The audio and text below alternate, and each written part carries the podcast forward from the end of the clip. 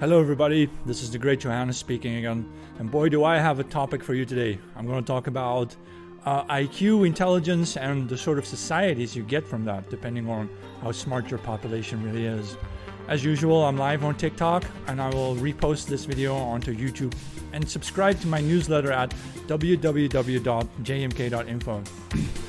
I was just trying to set up some radio music on uh, uh, from playing from YouTube. Normally, I play a YouTube radio station, and today YouTube gave me this warning on my desktop computer that I can't use YouTube anymore with an ad blocker. I use uh, uBlock Origin normally, and uh, I can't use it anymore. So I immediately quit using YouTube for streaming music. I just play some other playlist now from some website. You know what this really means? These these kinds of changes. Look at Facebook. Look at uh, look at, for example, uh, YouTube and uh, and so on. The American social media is dying, man. They're dying, and they're trying to do whatever they can to clutch on to you know the last few drops of profit they that they can squeeze out of people, right? But it's not normal. Uh, these companies are going down, and that has a tremendous impact. You know, Twitter X went from being a uh, you know super liberal uh, deep state website to basically a true free speech platform under Elon Musk. Though there's some limitations, right? You can't be anti-Semitic, right? But it shows you that they lost Twitter, the deep state, right? The US. They lost Twitter. They're losing Facebook because it's just full of advertising now. Nobody uses it anymore, right? Instagram, who uses Instagram anymore? People use Instagram only for messaging, for DMing each other, right? And uh, also, uh, so YouTube is dying. I will post my longer videos, these ones that are up to an hour or so. I'll post them onto my YouTube channel, and I do have some viewers there. But the majority of the people I interact with is on TikTok nowadays. Yeah? I get so much reach on TikTok. Some of my videos they get watched like a million times, right, or half a million times. All right, and it's not rare for me to have like videos watched fifty thousand times. So, you know, for people coming in, I'm going to talk about uh, IQ, intelligence, and what it does to a society. You know? If you want to ask me some questions, then I go ahead. You know. So IQ is destiny. I put it on screen here. I happen to have written written several articles on the matter of IQ. I just want to go over them and basically review what I wrote several years ago, maybe a year ago or two years ago, and then uh, I don't know. Let's let's figure this out. But before I start, I want to ask you a question. The sort of people who win Nobel Prizes, and I don't mean the Nobel Peace Prize because anybody can win that, but the sort of people who win Nobel Prizes, how smart do you think they are? Or other or otherwise, how smart do you think you have to be in order to win the Nobel Prize? What's the range here in terms of IQ? IQ, the intelligence quotient, right, refers to a certain standardized test lots of people complain that it's not uh, that's not culture free. It's uh, like a white supremacist test or something, but it's not. Most IQ tests taken nowadays are culture free tests. That means if you do poorly on them, it just means you're dumb. It doesn't mean you're a victim of oppression, right? And so, the IQ test scores of the Nobel Prize winners ranges from 145 to 160, but not over 160. And there's also some disparity here between the writers, the, lit- the literary prize winners, like the Nobel Prize for Literature, for example. These people have IQs of around 145, whereas the physicists tend to be the smartest Nobel Prize winners with IQs near, uh, near or around 160.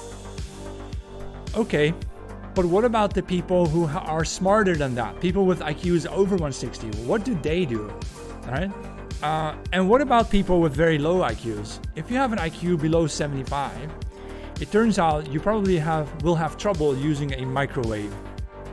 For example, using the defrost option on a microwave, or determining what exactly is half a glass or a third of a glass, for example, is something that's very difficult to do with, for people with low IQs.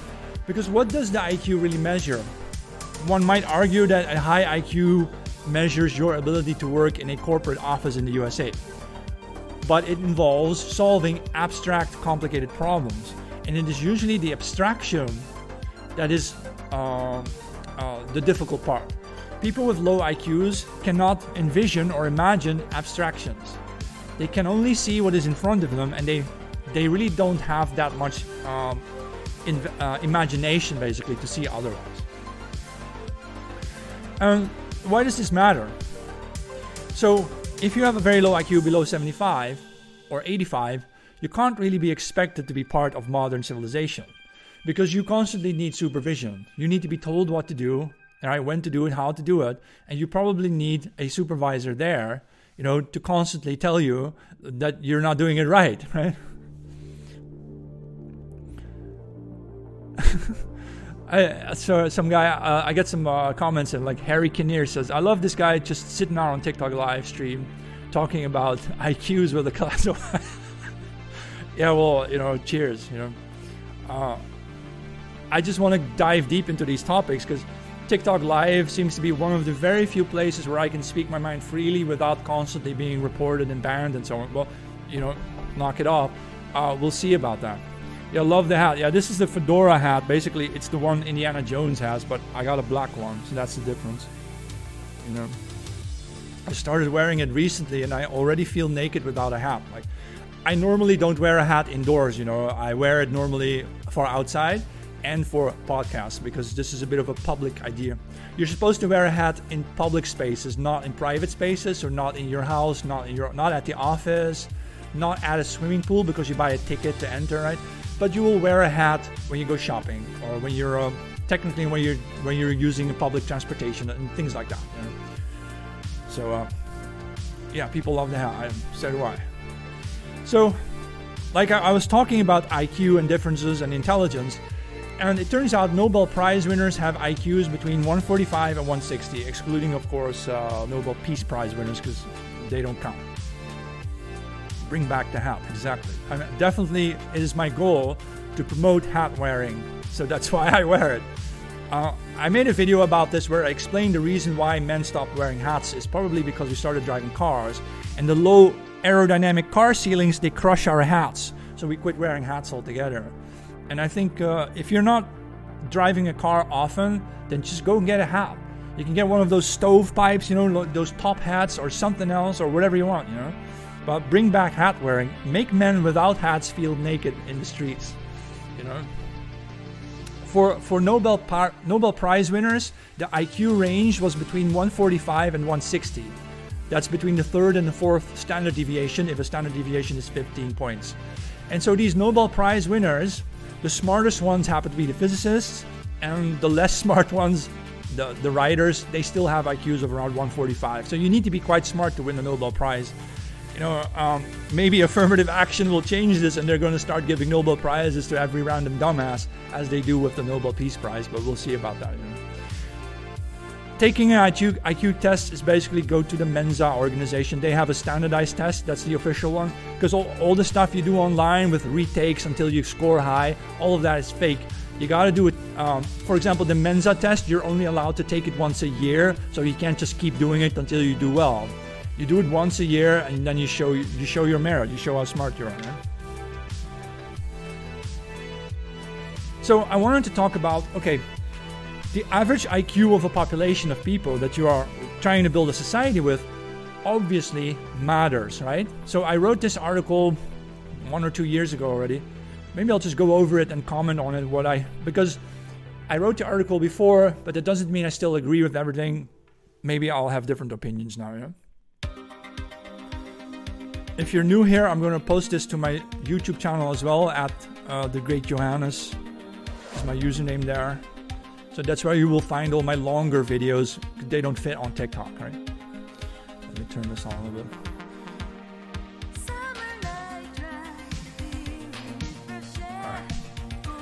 Why would people take it more than once if not possible to raise your IQ? Oh, well, memory right? If you if you know how to do the test, you will do better the next time you take the test, right?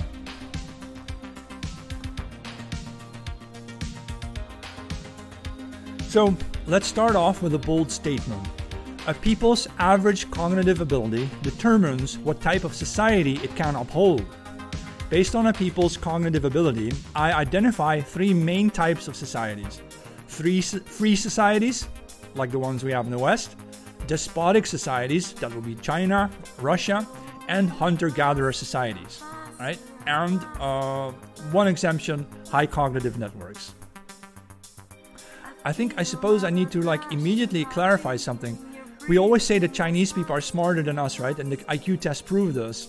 But the thing is, rural Chinese people never they don't take IQ tests. They send their smart students to take the IQ test, so obviously they do do better, right? Imagine we would only send our uh, university people to take IQ tests, right? Then we would do very well as well.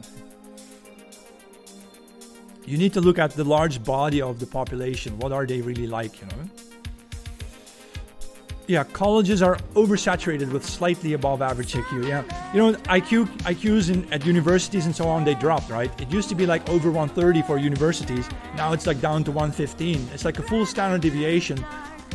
For two reasons, they allowed many more people to go to university, like the working classes and so on are allowed to send their kids. They get funding, right? You get like uh, tuition, whatever uh, someone pays for it. Uh, student loans it's become a bit of a scam. Higher education really is now a cargo cult. It's just a scam where you buy your way into having a fancy diploma, but it's not worth the same thing that it used to be anymore, you know? So, free societies, which I call those societies where the people have an average IQ between 90 to 110, which would include most Western European and also uh, USA, Canada, and so on, New Zealand, right? If the people's average IQ, if the people's IQ average between a 90 to 110, you may have a free market economy. It requires people to think and act for themselves to a large degree. Citizens are considered independent actors here, meaning they are, uh, you know, bequeathed with responsibility, personal responsibility. On the low end of the cognitive spectrum, people are educated to fit in. So you, you that's what education is really for, by the way Education is to train you to basically fit in with the rest of society. At the higher end, people may sort things out for themselves, they can do their own research. A general sense of freedom permeates every aspect of life. People are not expected to sit around waiting to be told what to do.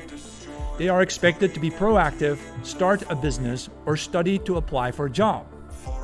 As Ronald Reagan said, don't ask what your country can do for you, ask what you can do for your country. Someone said that it actually was Kennedy who said this. I'm not sure if Ronald Reagan repeated it or why I why I think Reagan said it.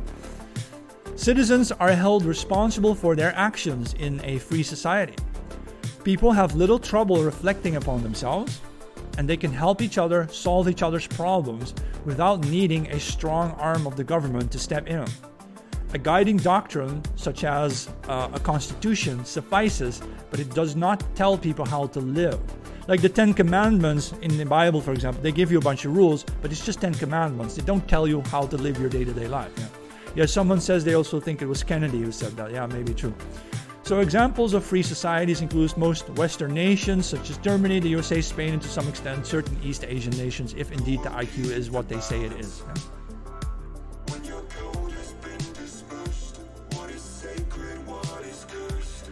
But then, what if your people on average doesn't have that high of an IQ?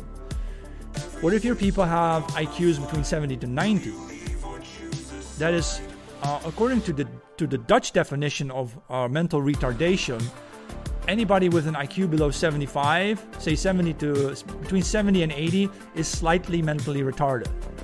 So you're you're dealing with. Uh, we're going to look at societies that cannot do what we do in the West. They cannot have free market economies. They cannot have democracies. They need a despot who commands the people what they must do, or else they will be beheaded, right?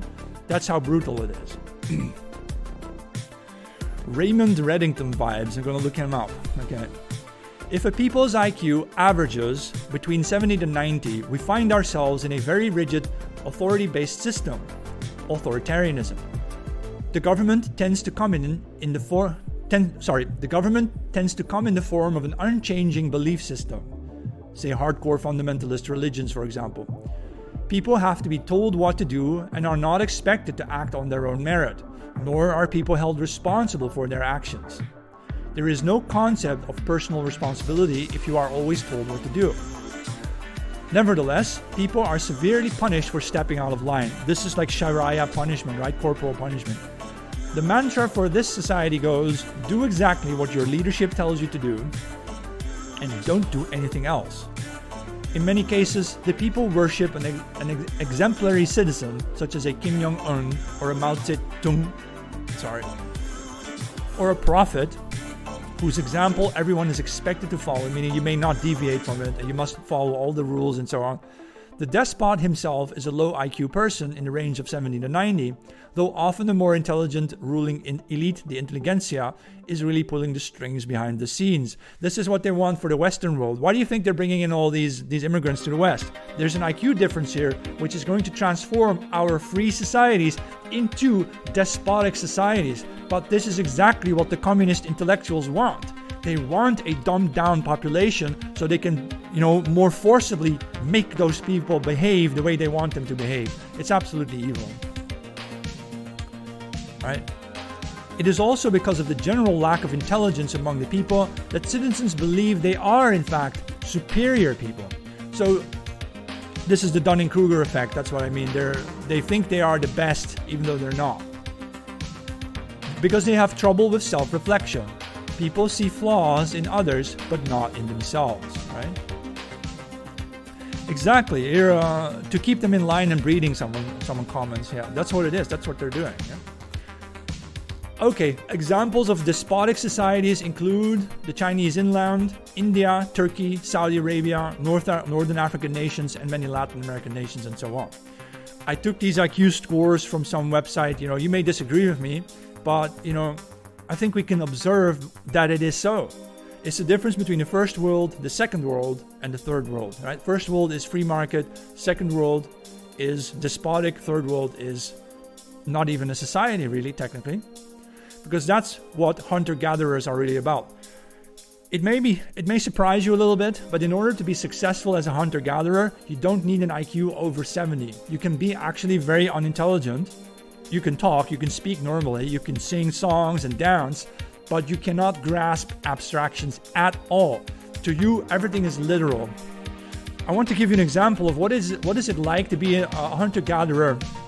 If you're a hunter gatherer with an IQ of 60, you you do not grasp anything abstract, and you've seen a bear, but the bear you saw was black. And if I tell you that there are white bears living on the North Pole, polar bears, you will say that's impossible because bears are black. Because you cannot imagine that another place may look differently. You cannot imagine it. You, you take everything very literally. You can call them literalists, you know? so, an IQ of 40 is the lowest score possible on an official IQ test. And some nations in Africa indeed have average national IQs of below 50, which is ludicrous.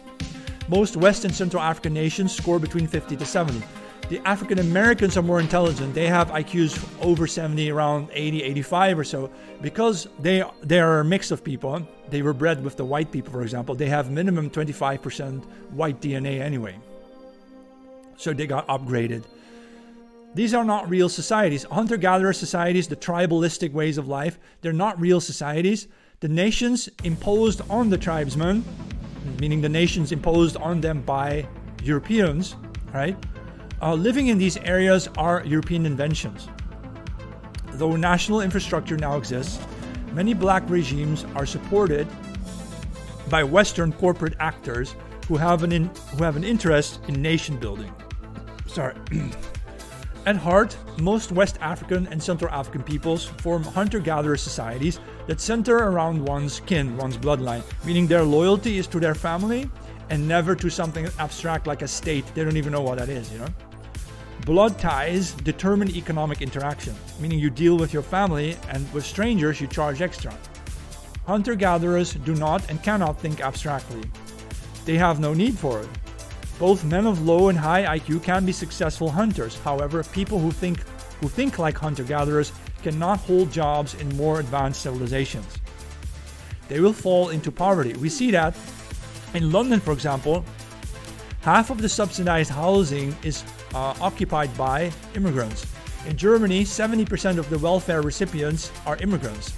Would it have something to do with IQ? Meaning their inability of certain people to intellectually, uh, you know, advance themselves. They, they are simply stuck, but so will their children be. Their children will also be stuck because it's largely genetic. So they fall into poverty, they live off welfare, or end up in prison for violent and sexual crimes. Surprise, surprise, where we have heard that before, the 1350 turns out to be 1360.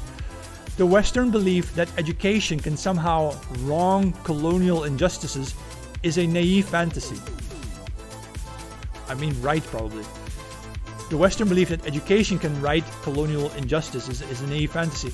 Education cannot make you have a higher IQ. People with IQs of 50 to 70 cannot be educated. That's an additional problem. Hunter gatherers also feel no empathy toward people outside of their kin. They love, they love their brothers and sisters and their moms and dads and their kids, and that's it. If they kill a stranger, they feel nothing. They don't feel responsible and they don't understand why people care because it's not family, they're not related. What do you care? Consequently, they do not have a concept of civilization. Since hunter gatherers have to live in the real world, they have no need for ideological fictions nor for organized religion. Examples of hunter gatherer societies include Mali, Guatemala, Nepal, Sierra Leone, Morocco, Congo, and so on and so forth. We're not talking about the urbanized parts of these countries, but the rural parts of these countries.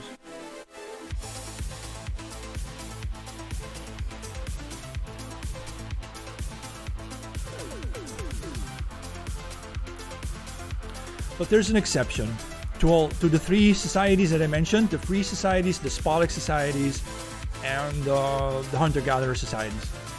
Is that there? What do you do with the people who are more intelligent than this? Who who are the sort of people who form the intelligentsia? Well, those are the people who form together cognitive networks. People with IQs over 110 tend to organize themselves in a different way. So there's one more type of society that isn't really a society either. They are high cognitive networks of people who crave ultimate freedom to do whatever they like to do while still being able to support each other, often unconditionally. They don't need any government or authority to tell them what to do. They can take care of themselves because they're smart enough. However, there is one major drawback to such high IQ networks, namely that they may cook up fantastical visions of a future that, sooner or later, prove false or fruitless. These the intellectuals, right? The intellectuals make stuff up that isn't so. These people entertain fiction more than anyone else. It benefits them when the fantasies show new paths to explore in the real world. Because after all, that's what imagination is for. If you are able to see new paths in reality, then you can also pursue them. You have to imagine them first. This is what highly intelligent people can do, but what something that lowly intelligent people cannot do, and therefore they end up having to be told what to do by the people who can imagine what to say. Okay, so people of such high abilities must therefore take care to benefit the societies that are that they are embedded within. As a very smart person, you are supposed to serve your society. That's what I mean. The benefits need to be made clear, lest the creative crowd becomes a target for persecution. Meaning, if you are very smart and creative, you need to show people what are you doing for them and how are they benefiting from your weird, strange, almost magical abilities, right? Otherwise, they may turn against you like a herd stampedes uh, a chimpanzee, for example. A herd of wildebeest may stampede a chimpanzee, right? You don't want that, right? So it's easy to accuse accuse high cognitive cliques of parasitism since they can enjoy other people's labor without having to labor for themselves if you're very, very smart and you know how to deal with people and you get organized, if the smart people get organized together, they may be able to exploit larger numbers of other people who are less intelligent. Examples of high cognitive network people are, for example, the Jewish diaspora, networks of academic intellectuals, cliques of highly intelligent business people, international communes for creative individuals, and I suppose also the high IQ crowd, right? So don't be afraid to tell me what you think about all this. Uh, if you want to write me something, I'll comment on it. Uh, this is one of the four articles I wrote on IQ on my website, um, on my Substack newsletter website, www.jmk.info. I'll show it on screen for a bit. Where is it? Uh, here, this one. www.jmk.info. Uh, you can go there to subscribe to my newsletter for free, and I'll uh, I'll post uh, I'll send you an article once a week at most or so, right? So someone is going to Amsterdam next week. Okay, awesome. I hope you enjoy it. You know, it's very touristy, can be extremely crowded, but if you like busyness, you're in the right spot. The SS was a high IQ clique, probably. All these, all these large, no, all these like power cliques, of course, have higher IQs than the general population, right? Though I'm not so sure anymore about NATO and what's going on with Zelensky, right? Zelensky is not very smart. His leaders must be, but Biden isn't. So who's, who's in charge of these people? They're puppets. They're puppets on a string. They're being ruled by probably, I would suggest, communistic intellectuals behind the scenes in the USA who think that they can win through debating or something. Um, they're admitting it now, right? That that Ukraine is losing the war or or has already lost it anyway. Uh, there was an article in the German newspaper Die Welt, I think it was Die Welt, yeah, where they claim that well, you know, Zelensky can't win this war, and whose fault is it? They're they're going to blame the USA or something. The USA will take the blame because uh, Ukraine was always a puppet of the US since uh, Obama took over there in 2014, right? I guess this is how it works nowadays, right? No one will say that George W. Bush was uh, smart. He didn't have a high IQ, despite you know they're lying, of course. Roy Gevaar zegt, says the Red Danger says Johannes. I have no idea what communism means. Okay. I think I do it. It's to me, communism is specifically the rule by an intellectual elite who think they know better, who basically draw on the authority of science and say, We know what science is, we've done the science, and you are all ignorant and uneducated, and we're going to teach you what, how to do it. And that just leads to the most brutal totalitarian systems in human history. We've seen it before, you know. LOL. Zelensky walking on heels and twerk dancing in gay music video. in BDSM attire. Yeah, the guy's a puppet, you know, a weirdo, you know. But he has tons and tons of money, yeah. So, fierce businesswoman wants to marry me. No, I'm not gonna marry you. So, do you ever plan to get married? Uh, I, I plan to have a legacy. I'll leave a legacy, sure. You know, but in the meantime, I've got other things to do. All right, I'm gonna move on to the next article. I have, let's see, which one do I want? This one or that one? Mm. All right, I'm, I'm going to start with this article. I, I titled it Three Sigmas to the East. This is the people with IQs of 145 or over, right? Here's a picture of Albert Einstein, who might not have been as smart as people say he, he is. It's possible that Einstein was a puppet of, uh, of some elite people who, are like Zelensky basically, and they just pushed certain narratives through him, namely the relativity of time. Have you heard that recently scientists so apparently discovered that there's also wobbling time? Queer time, get it? Get it? First they make time relative, now they make time queer to justify queerness, right? Oh, the universe is queer. We live in a queer universe. Ah, man. Someone says, I think you can guide young adults to the right cause. Uh, yeah, that is part of my goal. I definitely want to do that. I want to show young people you do not have to go along with the lies you are being told. If you're in school in high school and, so, and your teachers tell you that you have to be lgbt or this is normal and this is how it's always been no it's not. You know it's not. I think young people young people instinctively know that a lot is going on. Oh you're 18 okay well there are young people watching my videos yeah thanks for watching so about 1 in 50 people may pass the mensa test requirements of having an iq of 130 this means if you have an IQ of around 130, you're going to meet quite a lot of people who are like you. But at the third sigma to the right of the mean, it's 1 in 600. If you have an IQ of 145, only 1 in 600 people you meet is about as smart as you are. And at the fourth sigma, at 4 standard deviations, meaning at IQ 160, it's 1 in 30,000 people. You are very unlikely to meet anybody else who is as smart as you are unless you use perhaps modern communication tools like social networking to actually find the smart ones, right? And I, I, suppose historically, smart people could find each other at the intellectual circles around the religious uh, affairs, for example, right? But still, if you were born in some small town with a very high IQ, you may find other people very strange. Like, why do they do everything the way they do it? And they never question anything, right? Uh, in Dutch, we have a word which says highly gifted. We call high IQ people highly gifted, but I despise this term. The intelligent individual is rather burdened, not gifted. I prefer the phrase high cognitive person or highly burdened person, really, as HCP, HCP, or as in hiccup. The very smart people have a hiccup, know? Johannes is corrupting the youth with facts and logic. I hope to also give them some emotional drive to let them know really the young can shape their own future. You don't have to follow the rules of the old generations, certainly not when the elderly are just economically corrupt people anyway who only care about money. Maybe you have something better to care about, right? This broadcast is now, I'm talking about IQ, intelligence, and the effects it has on people and societies. So, IQ tests measure how well one grasps visual, verbal, or numerical abstractions, but IQ doesn't necessarily equate to giftedness in any field. There are very, there are very smart people who don't know how to do anything right. Nevertheless, members of the high cognitive elite easily score in the 99.8th percentile, that's around 145 and up, for example, on any official culture fair test in a standardized timed environment. That excludes redoing online tests until you hit a high score to boost your ego, as I mentioned at the start of this.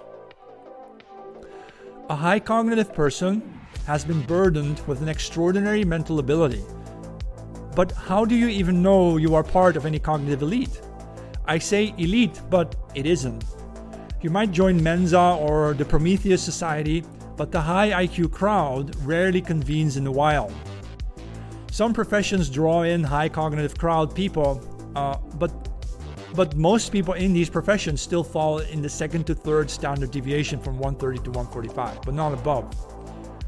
Besides, what is the purpose of belonging to such a high cognitive elite other than feeling smug, knowing that you're so much farther ahead of your slow minded peers. Most importantly, what are you supposed to do with your ability? What's up, you know? Yeah, IQ doesn't matter if you're cheating, exactly.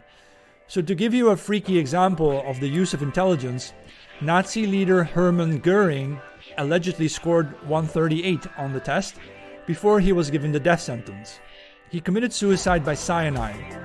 Arthur Seyss-Inquart, the Nazi Chancellor of the Netherlands, scored 141, and of the 21 leading Nazi figures tested at the trials of Nuremberg, only two scored over 140, and none over the third standard deviation, 145 and up.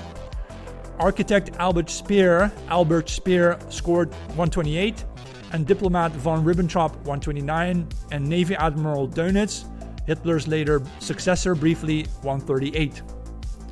Oh, there's a link. I can give you the link if it still works. Uh, historyofyesterday.com gave me this. Uh, apparently, that's where it used to be, or maybe the link the link died. I don't know what happened. Uh, you have to Google the results of the Nazi IQ test, and then you'll find more about this. Yeah, I like the hat too. Thank you very much. Hat man. So the average Nobel Prize winner, oh, I mentioned this before, but the average Nobel Prize winner is actually more intelligent than a Nazi. Nobel Prize winners score in the high 147 to 157 range, according to one research. I'll put it on screen if it's still here. Oh, my Quora, Quora website here. I'll put it on screen for a bit so you can take a screenshot. This was on Quora, where it shows biologists and theoretical physicists are most intelligent. Uh, anthropologists are a bit less intelligent. All right. So they're in the very high range here. The Nobel Prize, these are Nobel Prize winners, mind you. Love that. yeah, me too. Do you have any perspective about how Howard Gardner and his approach to IQ? Uh, I'll quickly Google it. I don't know everything about everything, you know, but Howard Gardner IQ. Let me. Is he is he known for some controversy? Gardner's theory of multiple intelligences. The concept of multiple intelligences is a theory proposed by Harvard psychologist Howard Gardner, and he shows you visual, linguistic, logical, body, musical, interpersonal, interpersonal, and naturalistic. I suppose these are all aspects of IQ, but I would say very high IQ people will will also do well in all these fields at once, right? Although maybe less intelligent people can have a specialization in music or so, or a specialization in naturalism, right? Or what is it, naturalistic? I suppose intelligence has different sides to it. I, I don't disagree with that. Still, uh, all these men, and I'm talking about the Nobel Prize winners now, were and are considerably above average in terms of their intellectual abilities. People in the 120 to 140 IQ range apparently get to overthrow nations or colonize them. They get to wage wars of conquest and subjugate peoples. The world of national politics still is not the right arena for those in the 145 plus range, even if some in the very high range may proffer up the ideological justifications for this or that tyranny. Intellectuals. Above IQ 145, people tend to do breakthrough discoveries that few are awarded prizes for them and many sink into obscurity, meaning very, very smart people, they can come up with really intelligent new things, but they might not be able to, to benefit from their own discoveries, basically. Some people think that having a high IQ only means you can think faster. This isn't true. There are qualitative differences. There's more to it than speed. A man with a low IQ of around 75 self admitted that he has trouble using the defrost option on his microwave. I have a link for this. Let's see if I can watch this for a moment. Yeah, shall we play this for a bit? I'm gonna pause the radio down for a bit. Where's the radio? Here. Turn the radio off for a bit. Let's see what this guy has to say. This was a very interesting video. Maybe I'll just play it. Okay, so 79 to 70 IQ is borderline retarded. And this is the what explains what borderline retarded is like.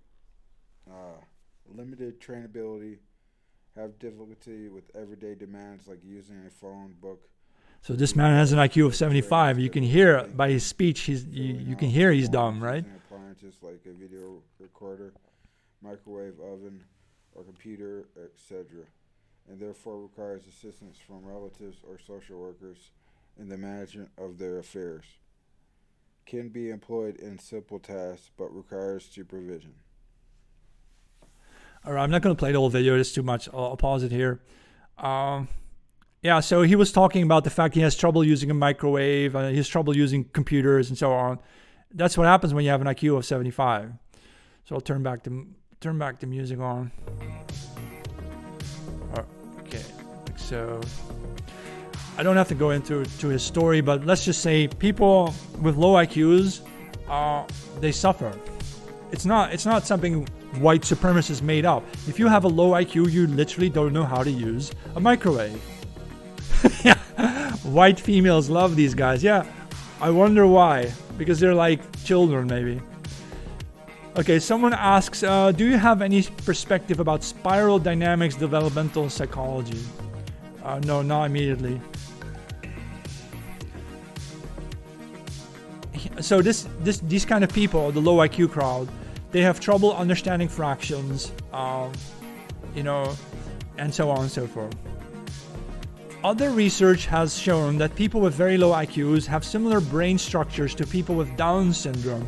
This suggests that people with very low IQs must also have a different brain structure. Basically, people with IQs below 70, uh, they have their brains are more similar to those of actual people with Down syndrome. Other research has. Oh, already read. Okay, let's describe the problem of having having a very high IQ. At an IQ of 144, barely 1 in 600 people you meet will be of equal or higher intelligence. You are unlikely to meet such people at a family meeting or even at student gatherings. Oftentimes, though, you will meet people who are far less intelligent than you, yet who insist they are your intellectual superiors. I slur them or I call them the IQ 102 supremacy because they're too smart, 2% smarter than average, right? And they want you to know. Here you are supposed to play along until a better time arrives for you to display your superiority, not in the form of cockiness, but out of necessity. Whatever you do, there's no point in picking a fight with someone who thinks they're smarter than you when they're not. You will lose such a fight with the Dunning Kruger people. Arrogance isn't fought with arrogance but with independence. The cognitive elite must be ready to think independently from what others might say or do. You might scold a dog for being stupid, but unlike dogs, dumb people can hold grudges and will seek revenge. When you were young, You may not have been aware of your above average intelligence other than the fact that each time you opened your mouth, your peers stared back at you in disbelief or with anxiety, anger, or frustration, or simply with dismissal. Most people respond to the things they cannot understand with either ridicule or aggression. In fact, for some time, you may have believed that you were the stupid kid.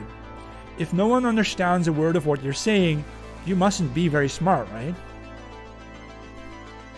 Uh, let's see, how come Middle Eastern people have thousand years older civilization than Europeans? Well, they don't. We had the bell beaker culture around their time. We also had civilization. It's not like we didn't have civilization. And also, I think civilization started actually in Mesopotamia, that's Iraq and so on, right? Uh, and then it spread out to the world. But people here also had civilization. We had the bell beaker culture, we had the Yamnaya. They had civilization, you know. So a mate of mine just can't comprehend hypothetical questions and just can't listen to a story. yeah, that presumes he must have like an IQ below 85 or so. You can just guess, you know.